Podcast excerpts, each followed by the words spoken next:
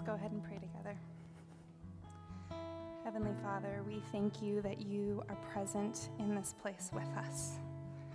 We thank you that you are worthy of being exalted, that you are worthy of our praise. We pray, Holy Spirit, that you would come today, that in the singing together, in the hearing of your word, that we would be made more like Jesus. And I just ask these things in your precious and holy name. Amen. Go ahead and be seated.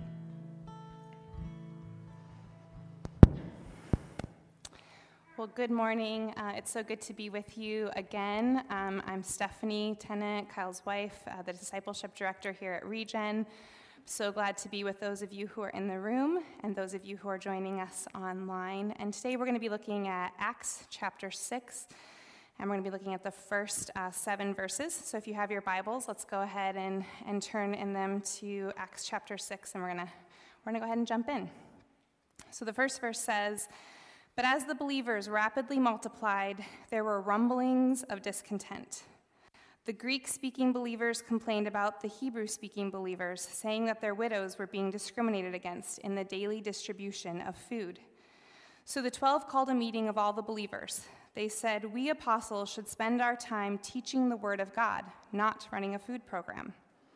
And so, brothers, select seven men who are well respected and are full of the Spirit and wisdom. We will give them this responsibility. Then we apostles can spend our time in prayer and teaching the Word.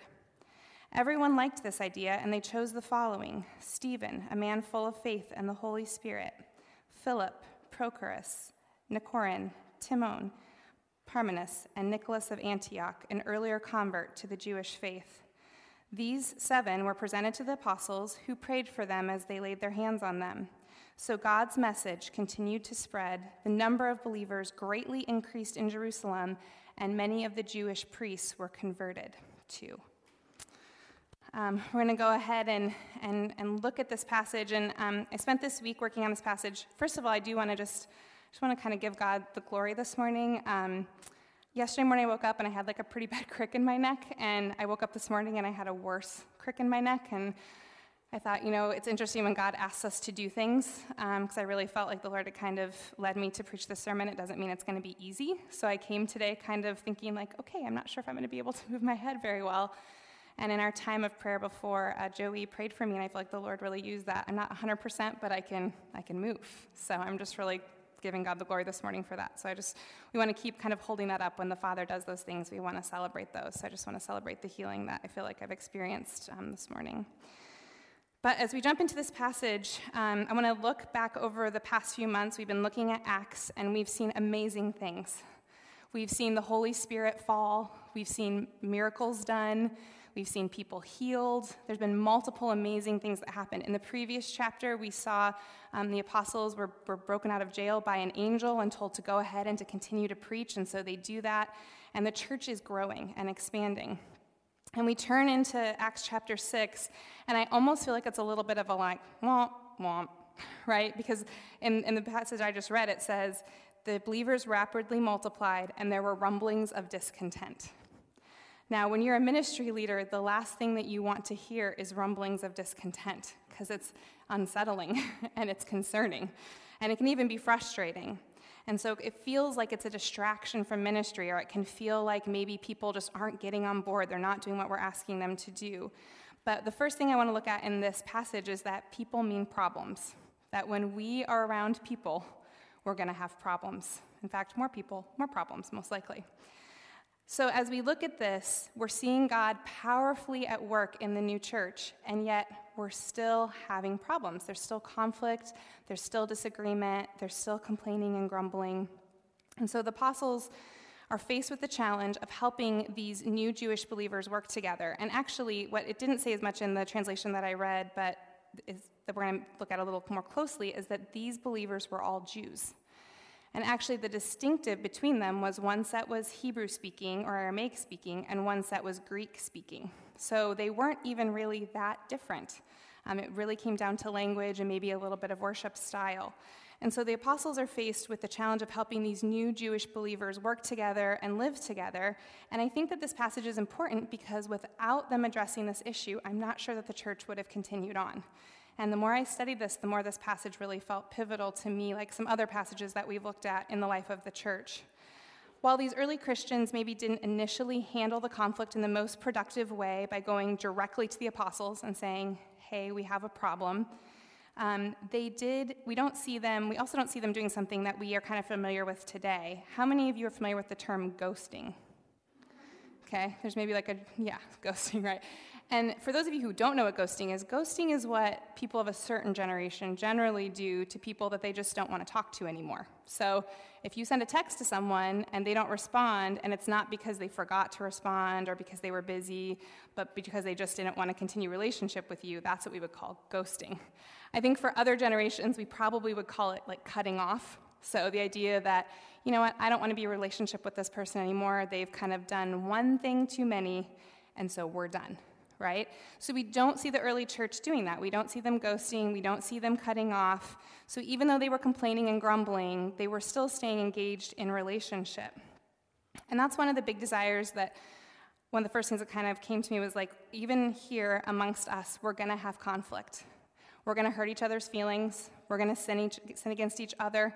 If that hasn't happened to you within the spiritual family, then it's just a matter of when, not if. And what we really want to be working toward is being the type of family that stays engaged, that comes back and says, hey, I'm hurt, or hey, I think that maybe you sinned against me. And, and we want to be the kind of spiritual family that encourages each other to lean in, to listen to one another, and to say, let's leave room for forgiveness. And let's leave room for the Holy Spirit to do things that we thought he could never do. Because, see, when we go into conflict, we go into difficult conversations, we already think we know what's going to happen, right? Like, we go into the conversation thinking, I'm going to say this, and then they're going to say that, and then we're going to walk out and we're going to be worse off than where we started. And sometimes that happens. That is, that is true. We think that because sometimes that's been our experience. But when we engage in the process, leaving room for the Holy Spirit to work and engage in it prayerfully, that might not be what happens. You know, it might be the time that we step in and say, I'm going to go in with an open mind prayerfully. I'm going to say what I feel like the Holy Spirit's leading me to say. I'm going to listen to what they have to say back to me. And then I'm going to let God do what He's going to do here. I'm not going to predetermine for Him what's going to happen. And so we really want to be the type of community that leaves room for forgiveness and restoration of relationship and doesn't become the kind of community that sends angry texts or just disengages altogether. So that's the first thing. People mean problems, we want to lean into the conversation. Secondly, in this passage, we see that discrimination is divisive. Let's look a little closer at what's happening here. So, at this time in history, it was common for Jewish widows to move back to Jerusalem. And if when they arrived in Jerusalem, it had taken all of their resources to get there, they were entirely dependent on the kindness of the church to even eat. So, this is not just like, she got more pickles than I did or something. This is literally coming down to life and death for people. The early church took seriously God's command to care for the poor, the widows, and the orphans. We see this in James 1:27. It says, "Pure and genuine religion in the sight of God the Father means caring for orphans and widows in their distress and refusing to let the world corrupt you." So here they are being obedient, they're being faithful, they're feeding the widows in their community, but this dispute arises between these two groups of Jews. So this isn't even like, you know, these people are Jewish, but they're not really practicing, whereas these people are. It really is two groups of devout Jews that speak a different language and maybe had some different practices in how they worshiped. And so the problem here is one of otherness. They are other than we are right? They speak a different language, they worship differently. And the preference was being shown to the Hebraic Jew- widows or those who spoke a Semitic language, probably Aramaic, which was the language that Jesus spoke. And um, as we look at this, um, we see time after time in the Gospels and, and more so in Acts where Jesus is breaking down the walls between Jews and Gentiles, between different people groups, between different tribes and different nations. And so this little microcosm of these two Jewish groups learning to get along is just the first step because the next thing is going to be Jesus, like the Apostle Paul and Peter, having to work it out between Jews and Gentiles, right? So right now we're in this tiny little group trying to work it out between the two differences. And I think the thing that's interesting about the other is that we can really struggle to love them, and at our worst, we can fear them, right? We fear what we don't know. And we often fear because we're afraid of what we're going to lose. Because if they gain something, I might be losing something in the process. And um, we don't want that fear of failure or that fear of the unknown to keep us from engaging at all. And we don't want to believe the lie of a scarcity mentality that God has limited resources, and so therefore what they get, I don't get. It's easy to see how the early church ended up here, frustrated that the Greek widows were not getting enough food because of their preference, or at least that the preference was being shown to the Aramaic speaking Jews. And here's kind of the background of what was happening between these two groups. So the Aramaic speaking Jews had settled in Palestine and stayed there the whole time. And so, for kind of like a Harry Potter reference, they were the purebloods. They had never left. They were faithful. They were faithful um, to their ethnicity. They were faithful to the language, and they were faithful to their religion and had stayed very pure and were probably a little bit proud about that. Whereas the Greek speaking Jews, whether by force or choice, had been carted off or moved to other parts of the world were speaking different languages because Greek was the most common language at the time, so that's why they were Greek speaking, and then had chosen to come back to, to Jerusalem. So there was suspicion that perhaps they weren't, that they were mudbloods, for Harry Potter reference, that they weren't as pure and as, you know, consistent and, and faithful as the Aramaic speaking Jews. And so it really comes down to the suspicion of the other manifesting itself in how the church was living its life. And this difference in language worship styles and location of worship, because they had different temples, threatened to break apart this fledgling movement called the early church, right? Because if they couldn't get along with each other, they were not going to be able to spread the gospel and to keep moving forward. Even today, our natural and honestly sin driven desire can be for everyone in the church to look and act like us. We can struggle with those who are older or younger, those who like different music than us, those who look different than us, or those who vote differently than us. Some of my favorite Facebook posts most recently have been those talking about the fact that we need to be kind because after the election, we're all still going to be friends and neighbors and relatives, hopefully, Lord willing. Um, because I think that we forget in these moments that this is temporary.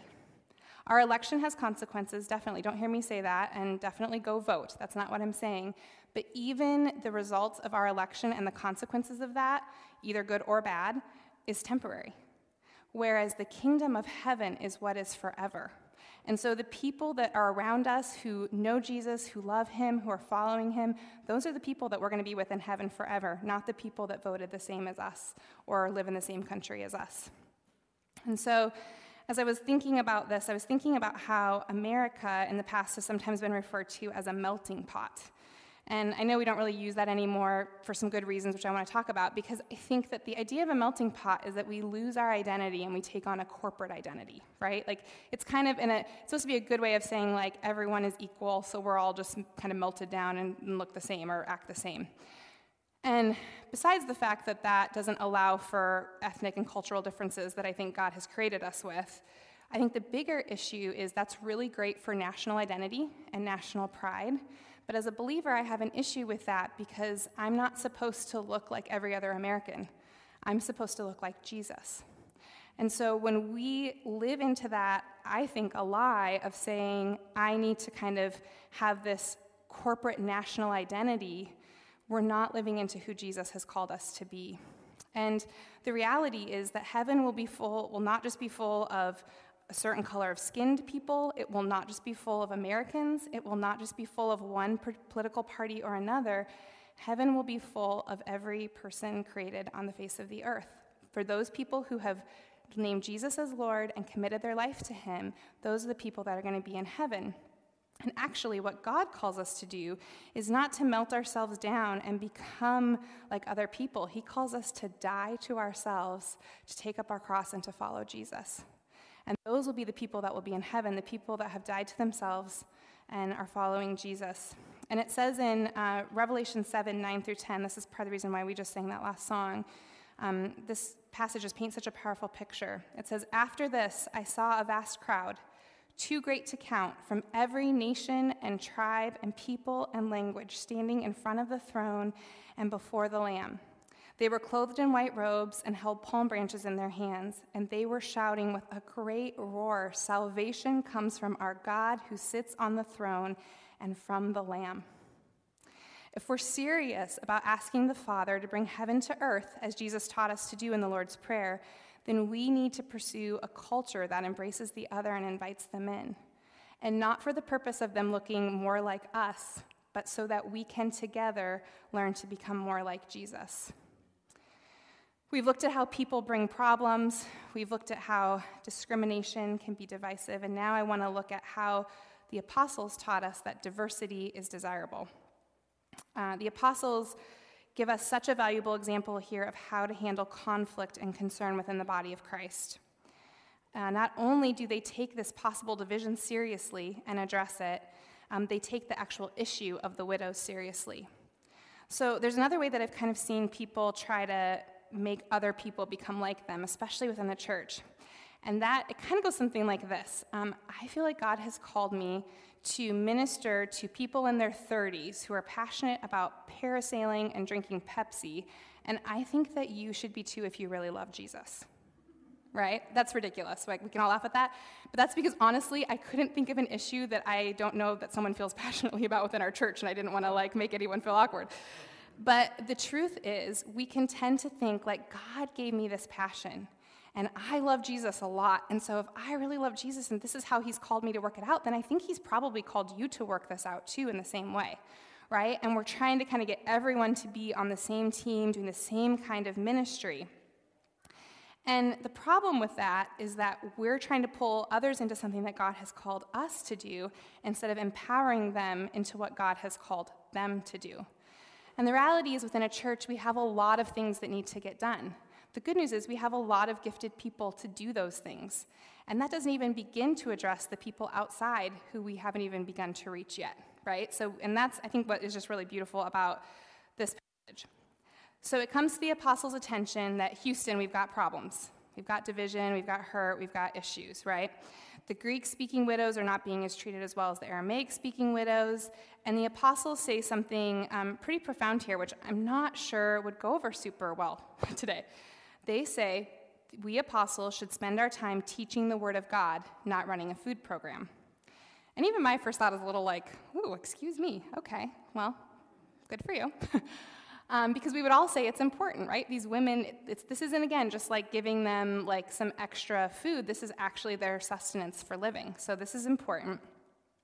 But I think the reason we sometimes feel that way is that we've seen ministry leaders or pastors be above things, right? Like they're the ones always kind of bossing people around. And I always tell Kyle, I'm like, listen, if other people can move chairs, we can move chairs, right? Like God has called us all to do some of those things. But in this moment, I think what's actually happening is the apostles are saying, listen, we were gifted and called to pray and to teach the, the gospel. And God is blessing that. He's bringing people into faith. And so this isn't an issue of, um, them doing, not wanting to do things that are beneath them, this is good news because they're not shirking their responsibility, but they're living into their God given gifting. And the apostles aren't designating tasks based on worthiness or importance, they're designating tasks on gifting and responsibility. And further down in the passage in verse 4, the apostles essentially say, We've set this thing, things up this way so that we can continue to devote our time to prayer and preaching the gospel. I also like how they solve this problem because they don't do what I would almost call as like earthly wisdom, what we would do. They would say, yeah, we would maybe say like, well, you know, there's that new guy who's been coming, and I can't tell if he's really engaged. So let's ask him because if he has to show up every day to feed the widows, then he's probably really going to like become part of our community, right? And they also don't say, um, let's, you know, so and so, Joseph, he works in food distribution. So I think if we asked him, he would be really good at making it efficient and making sure that we got everybody fed in a timely manner. That's not at all what they say. Instead, the apostles um, come to everyone, and it says um, in verse 3 So, brothers, select seven men who are well respected and are full of the Spirit and wisdom. We will give them this responsibility. So they give the church as a body the responsibility for choosing these seven men. Because, you know, that's the other thing. Sometimes from the top down, we want to say, like, well, these are the people that I think would do a good job. So let's pick them and put them in charge. And instead, the apostles say, okay, you've got a problem. Let's work together to solve it. Who are the seven men? Not just that are available, not just that are willing, not just a warm body, but who are the seven men that are full of wisdom and walk in the Spirit? Because this is a big deal. We want to make sure that we're handling it well. And this is, you know, where things really surprised me. I made an assumption as I was reading this passage and actually had like written part of the sermon, and Kyle came up and I he had sent me commentaries. I hadn't read the email clearly. Anyway, I went back and looked at the commentaries, and what I thought had happened was not at all what had happened.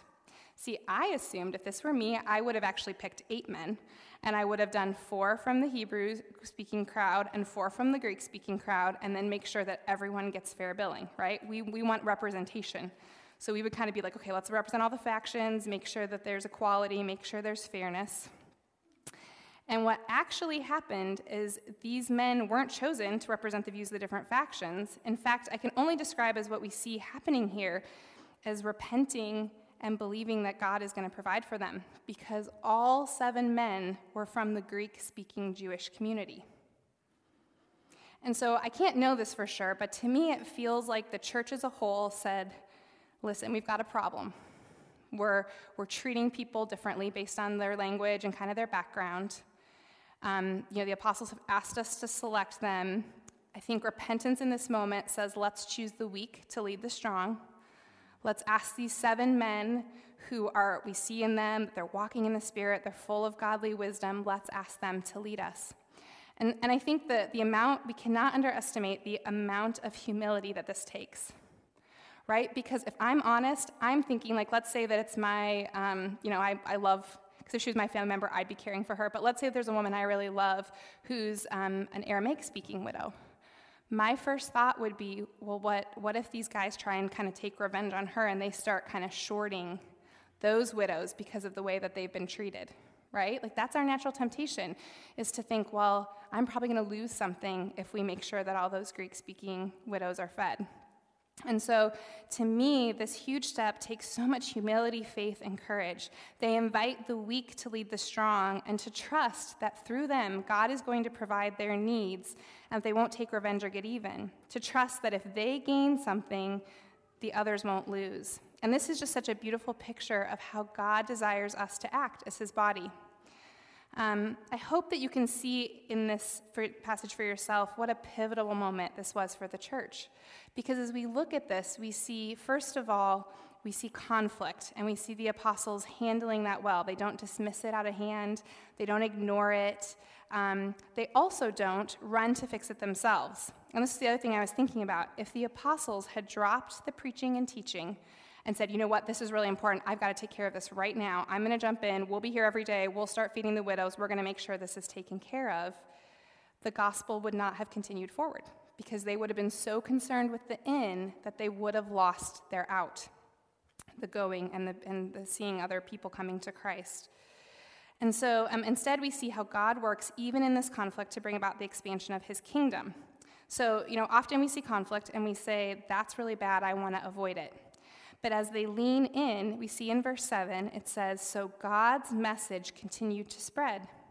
The number of believers greatly increased in Jerusalem, and this is so interesting to me, many of the Jewish priests were converted too.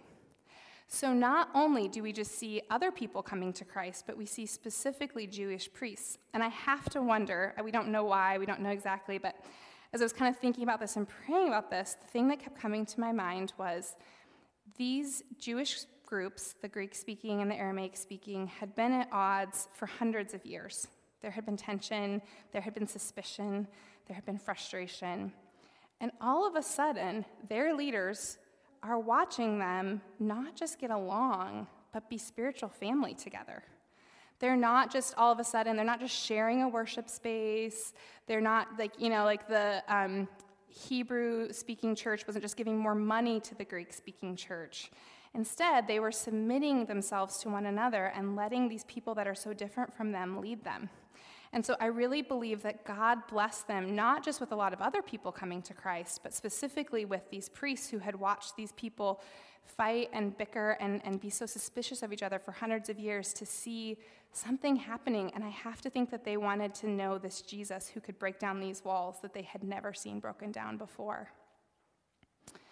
And so um, I want to kind of ask three questions this morning of us. And the first is who among our spiritual family do you need to forgive or re engage in relationship with? You know, it doesn't take long. Some of you have been here for, or known each other for years and years and years. Some of you have just known each other shortly. It doesn't take long sometimes for there to be breaks in relationship and for there to be conflict. And so I just want to encourage you it might seem like nothing good is going to come out of that conversation, it might feel like it's not worthwhile. But I want to invite you to prayerfully step into those conversations and to leave room for the Holy Spirit to do what the Father wants in those conversations and not assume you know what will happen. We're called to faithfully love one another and then leave the results of the, com- the conversation in the hands of the Father. My second question is Who is the other that God is calling you to? You know, I grew up in South Dakota. We had a, a totally different other than I feel like we have here in Northeast Ohio. I was joking with Kyle this week that right now my other is people that have super terrifyingly scary, lifelike Halloween decorations out because I'm like driving as fast as I can by them so my toddler doesn't see them and ask questions. Thank you, Jesus. He just sees owls everywhere and tells me about owls. So I'm just taking that as the Lord protecting him. Um, but we can joke about that. But the reality is, some of you have neighbors who have signs in their yards that make you really angry.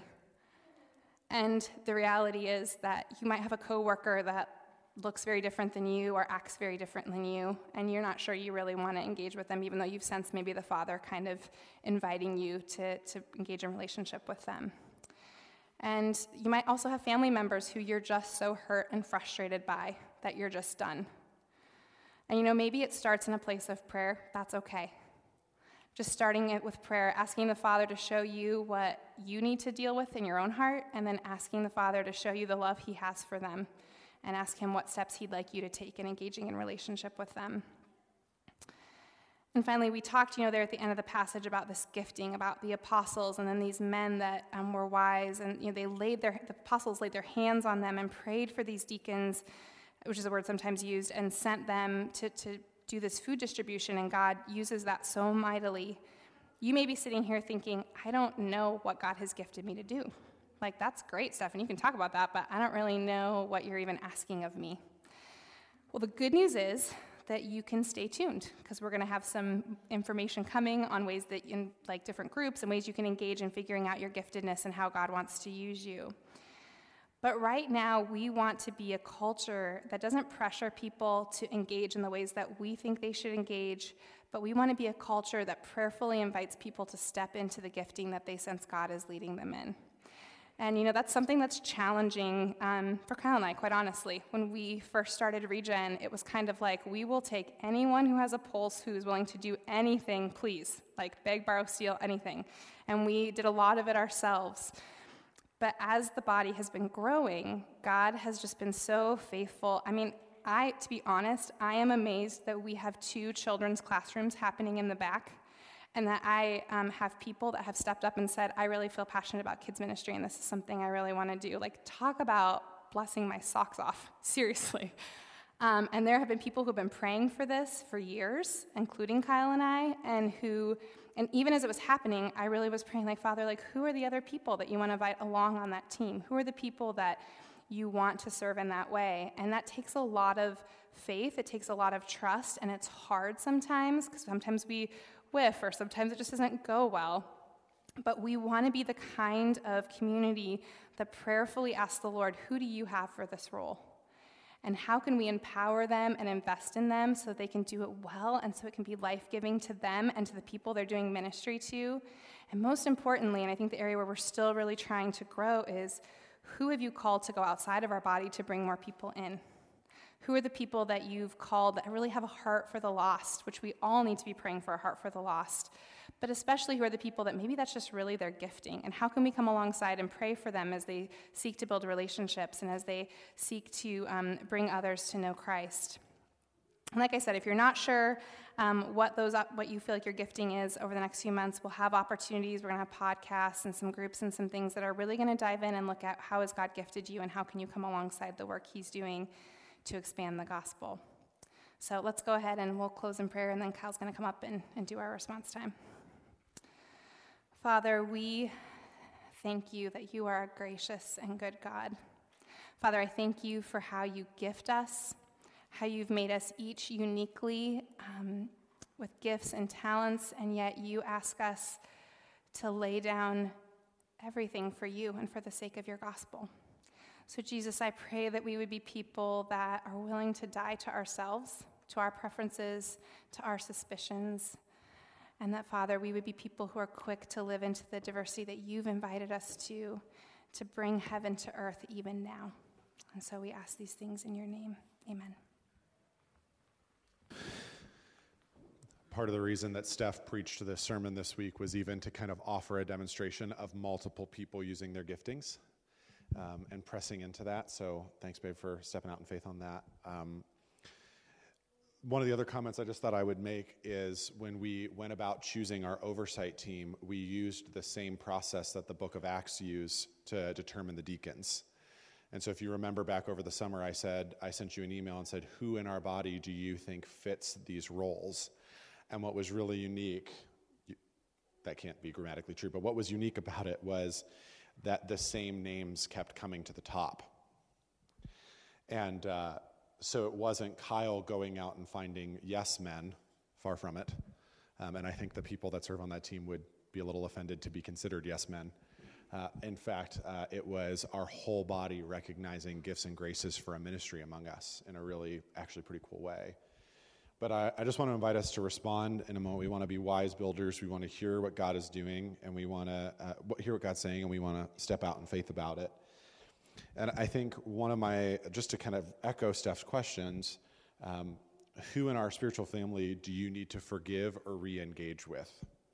There just might be somebody, you might not be living in outright unforgiveness toward them, but you've just chosen to disengage. Where is that person that you're called to lean in with? Uh, and then that other idea is um, who is the other to whom God is calling you to go? And I think in this in this season, the way that we deal with otherness is I'm totally happy to be in relationship with that person if they would just do this, this, or this.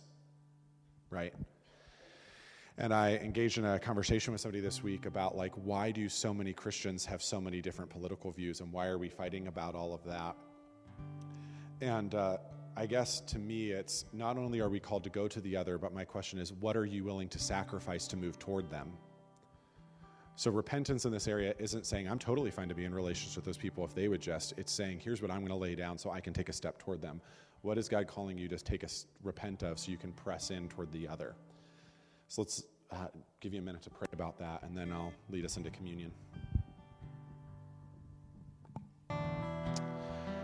Scripture tells us that it is good for us to pray for kings and people in high places and, in, and all those who are in authority so that it may go well for us. And so, obeying that today, Father, we lift up our country before you.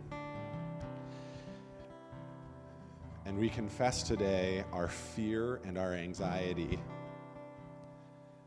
and invite you to remind us of who you are that you are the same yesterday and today and forever, and so that you will be the same on Tuesday as you are on Wednesday and next Sunday and beyond. God, we pray that we would recognize your purposes as they come to fruition in this election, whatever they are. And that our eyes would not be on earthly things that are temporary, but that our eyes would be on you, Jesus, before the foundations of the world. You have been king over all. You did not need to be elected. You did not need to run but before the foundations of the world, by the will of the Father and the pleasure of the Holy Spirit, you are Lord. And so, as citizens who are not of this world, we turn our eyes to you. We pray for peace. We pray for order. We pray for justice to flow like a river. And so we give you our hearts and our fear and our pride and our correctness and invite you to show yourself bigger. In Jesus' name, amen. Would you stand and we're just going to sing the bridge and the chorus of that song together as a, as a blessing?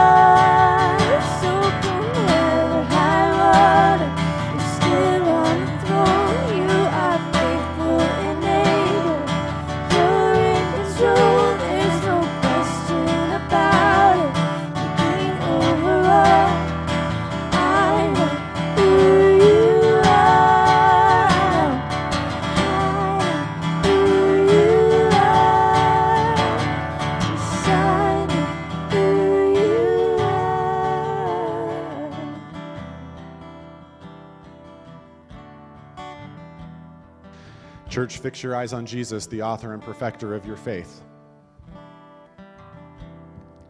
We'll see you next week. I love you. Grace and peace.